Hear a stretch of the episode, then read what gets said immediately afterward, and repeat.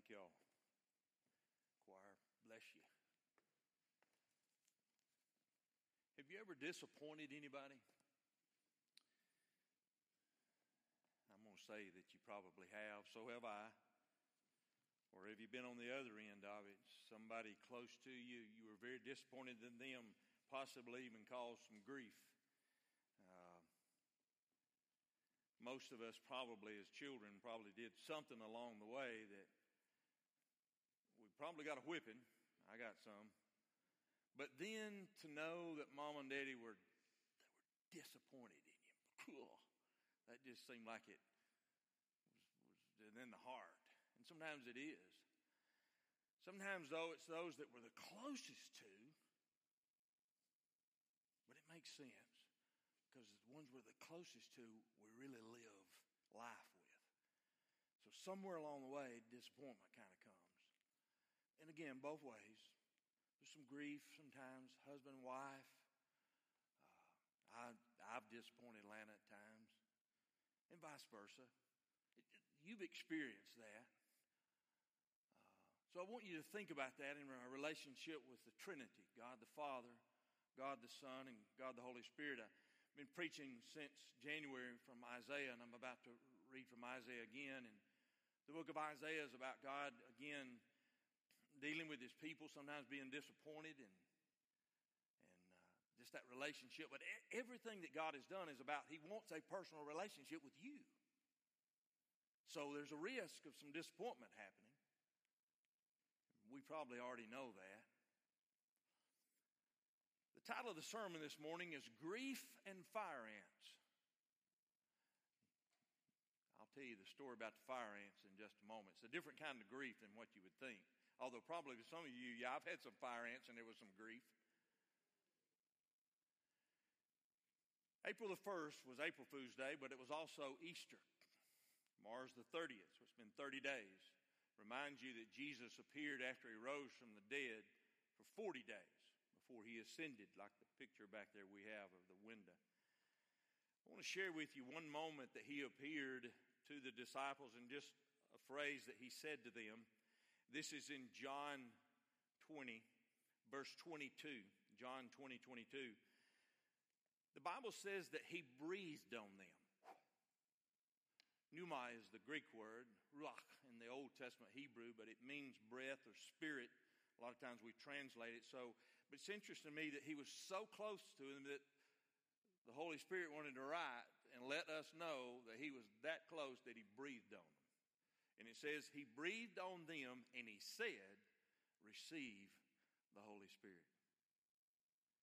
He still wants to be in such close relationship with us that he can breathe on us. He wants us to know His presence in that way. Breath of God, the breath of Jesus, be so close to us that He could breathe on us receive the Holy Spirit. The sermon since January, I've been preaching from Isaiah, and I'm about to read from Isaiah again. During the Bible study, and if you've been a part of the morning Bible study or evening, some of this will probably tie in better, and we're going to end up talking about it this week on Wednesday, even more details. But uh, I've been using a commentary by Dr. John Oswalt. So I'm going to quote him here in a minute and glean from him and some of my own, interject some of my own thoughts, but I wanted to give him credit. So this is a statement that he opened up with. After introducing God's ability to defeat sin, talking about Isaiah, the book of Isaiah, after introducing God's ability to defeat sin in all of its forms, Isaiah returns to a discussion listen to this, of the human inability to do what's right. The human inability to do what's right. And I know I don't have to remind you this, but I'm going to remind you this. We are all sinners. Bible's pretty clear on it. For all have sinned and fallen short of the glory of God. We know that it even tells us that we were born into sin. Even from our mother's womb were we conceived in sin. So it's pretty plain. But that's an important, important theology to know about sin. Is that you do have it, you were living it, and you were born into it. So we cannot do anything in our own power to change that. That's just the truth. but an important truth. We need to know that. There's not anything in our own power we can do to change that fact. God has been doing everything from Genesis to Revelation to help us understand that He wants to remove that sin from us. He don't want you to die in it because we know that the wages of sin is death, but the gift of God is eternal life in Christ Jesus. Isaiah gives emphasis on the recognition that human failure, human failure will always be the case unless God intervenes. It's one of the things he's wanting to teach to people all the way through the book that, that you have got to have me intervene in your life or going to be some failure. So he's been teaching that all along, and now we're about to read this powerful scripture that he gives us. And to say it another way is that you cannot save yourself from yourself. The Holy Spirit is mentioned several times in Isaiah 63 in a unique way that a lot of times we only see in the New Testament, but powerful scripture, the Holy Spirit is mentioned. It directly speaks about the people of God and their relationship with the Holy Spirit. But when we read it, we're about to, it should make us think about our relationship with the Spirit of God as well. The 3D that I sent out, I asked you two questions. I'm going to give them to you again. I'm not going to fully answer these. I just want you to wrestle with them. You already wrestle with them, but here they are. Two questions. What makes it possible? What makes it possible for someone to be living in intimacy with God and then lose that intimacy? How does that happen? But I, I know it does. I, have experienced that in my journey. There's been times where I know that I have been in much more intimate relationship with God and something happened and now there's not as much intimacy as there once was. So what happened? The second thing I want you to think about is are you living are you living in the close intimate relationship with the Holy Spirit that makes grief a possibility? That'll make more sense in a minute. Are you living and am I living close enough to the Spirit of God that it makes grief or disappointment a possibility? So here's the passage in Isaiah Isaiah 63, 7 through 14. Isaiah says, I will mention the loving kindness of the Lord and the praises of the Lord according to all that the Lord has bestowed upon us and the great goodness toward the house of Israel, which he has bestowed on them according to his mercies, according to the multitude, the multitude, the multitude of his loving kindness. He just keeps loving these people. He just keeps loving them. He just keeps loving them. Kind of like us. For he said, Surely they are my people, children who will not lie. So he became their Savior. In all of their affliction, he was afflicted. He felt their pain. In all of their affliction, he was afflicted, and the angel of his presence saved them. That makes our mind, you know, the angel of his presence saved them. We still need God's presence in our lives.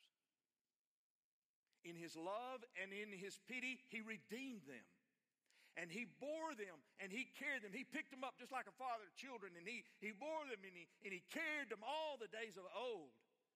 But they rebelled and they grieved his Holy Spirit. So the relationship there, there was some disappointment, there was some grief.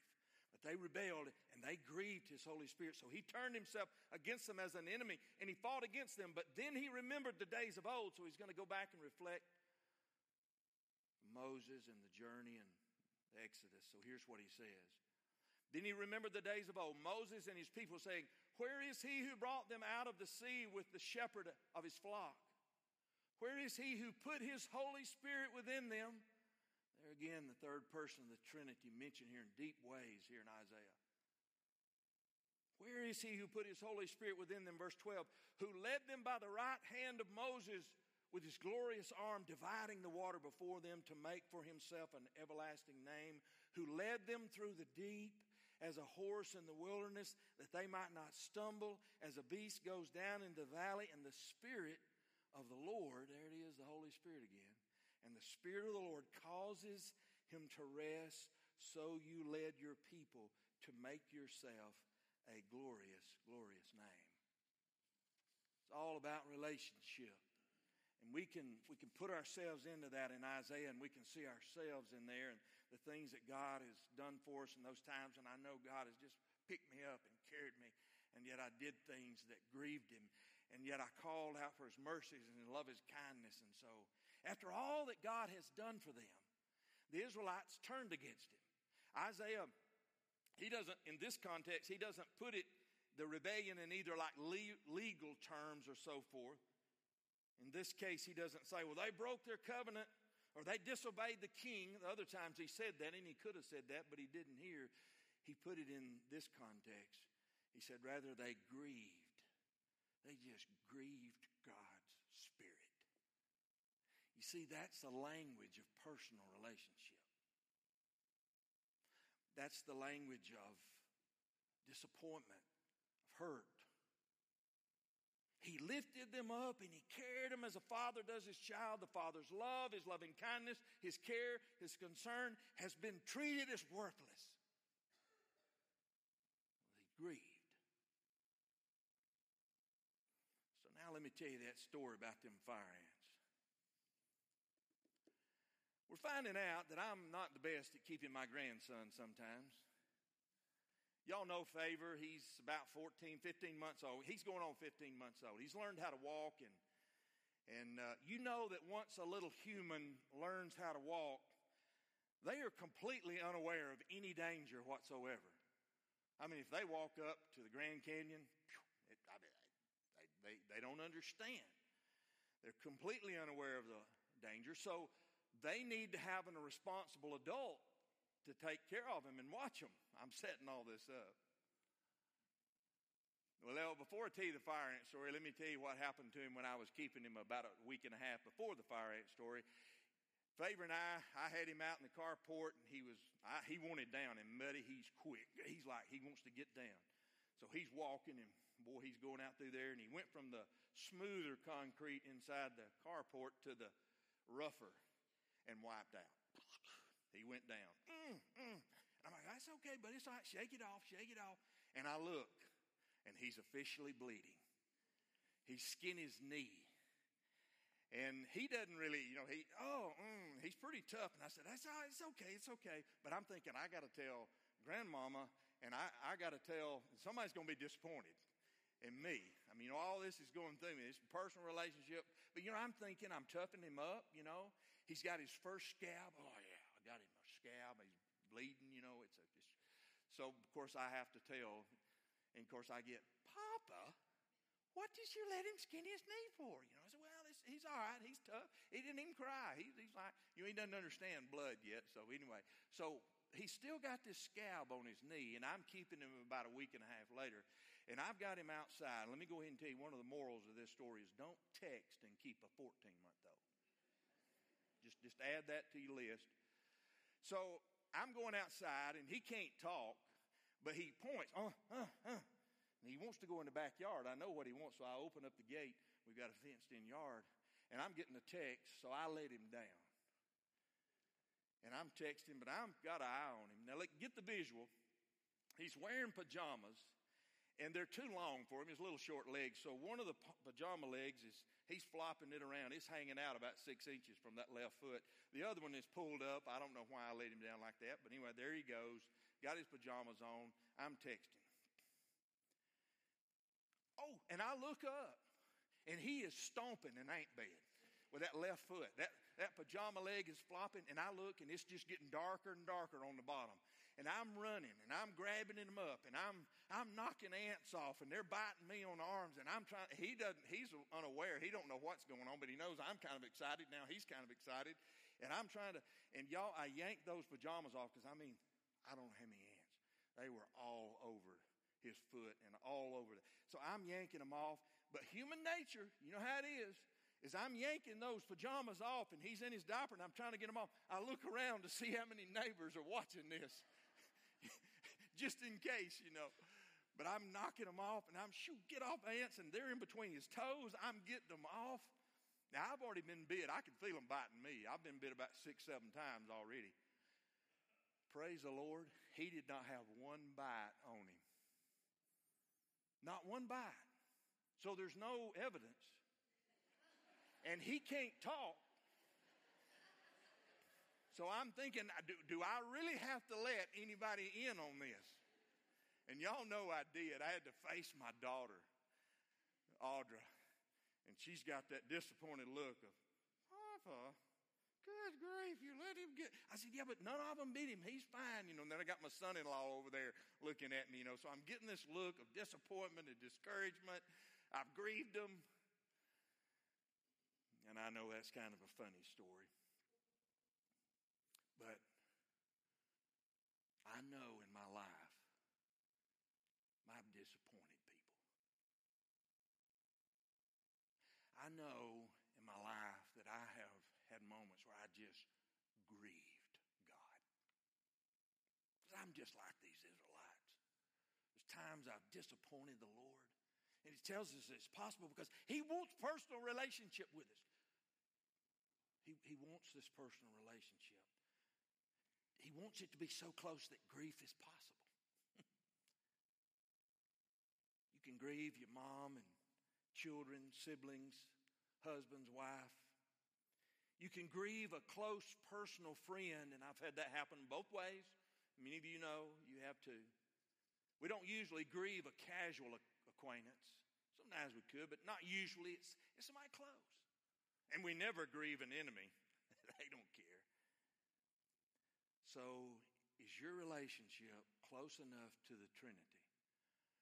God the Father, God the Son, God the Holy Spirit, that you could grieve them? Or, I have to ask it this way, or, or are we sometimes so unaware of God's presence as were the people in Moses' day? So unaware of God's presence that you and I don't even know if we grieve Him or not? So, in a strange way, I go back to those two questions.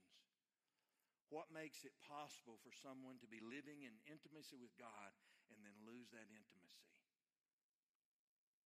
Isaiah teaches yes, it's possible. And on personal experience, most of us could probably go, yep, I'm there. Been there, done that. But then that second question, it's kind of a strange question. Are you living in the close, intimate relationship with the Holy Spirit that even makes grief a possibility? So I am saying to you, live so close to Him that grief is a possibility because that means you're living in personal relationship with Him. So that when you do grieve Him, His Spirit convicts you. And thank God we can turn back to all of that mercy and loving, loving kindness and say, God, I'm so sorry. You please forgive me. And He restores. And that's a part of the process. So, yes, am I living close enough in relationship to the Spirit of God that makes grief a possibility. I read the words of grace while ago from Ephesians 4:30, which says very similar thing that it does here in Isaiah about grieving the Spirit of God. And so it says, let me remind you, and do not grieve the Holy Spirit of God by whom you were sealed for the day of redemption. I'm going to continue this sermon next Sunday. We're going to have communion because not only can we grieve him, but there's other passages that talks about do not quench the Spirit of God. So that means that's a possibility. Another passage says don't insult the Holy Spirit. And then in Acts, Stephen says to the leaders of the church, he says, You always resist the Holy Spirit as your fathers did. Quit resisting the Spirit of God. And of course, then Jesus tells us it's possible that we can blaspheme him. Unpardonable sin to blaspheme the Spirit of God. So, deep, deep, deep relationships that we can have with the presence and the Spirit of God. And do not grieve the Holy Spirit of God by whom we were sealed for the day of redemption. I looked it up in the Good News translation. Good News translation reads it this way And do not make God's Holy Spirit sad. For the Spirit is God's mark of ownership on you, a guarantee that the day will come when God will set you free. Dr. Dennis Kinlaw said, It is a matter of inner attitude. It is a matter of inner attitude which determines all personal relationships. I think that's true. It's an inner attitude that does touch and determines all personal relationships. But it's true with us and God. This God who says, I'll forgive you. I don't want you to die in your sins. I'll pick you up. I will give you my mercy. I will pour out on you my loving kindness, even when you grieve me. But we have to receive him. We have to turn to him. And I think that's just, in my own mind, one of the reasons Jesus came in there and got so close that he could breathe on them. That close. And said, Receive my Holy Spirit. I think he still comes to us and says the same thing. Harvey, receive my spirit. You have grieved me, but be filled again. Receive my spirit. Because everything that he has done, everything that Isaiah has been teaching us, everything from Genesis 3rd chapter on, Easter, empty tomb, all of it, because this God wants you to know that he bore carries you because of his loving kindness. Even when you grieve him, he wants to redeem you. What a God we've got.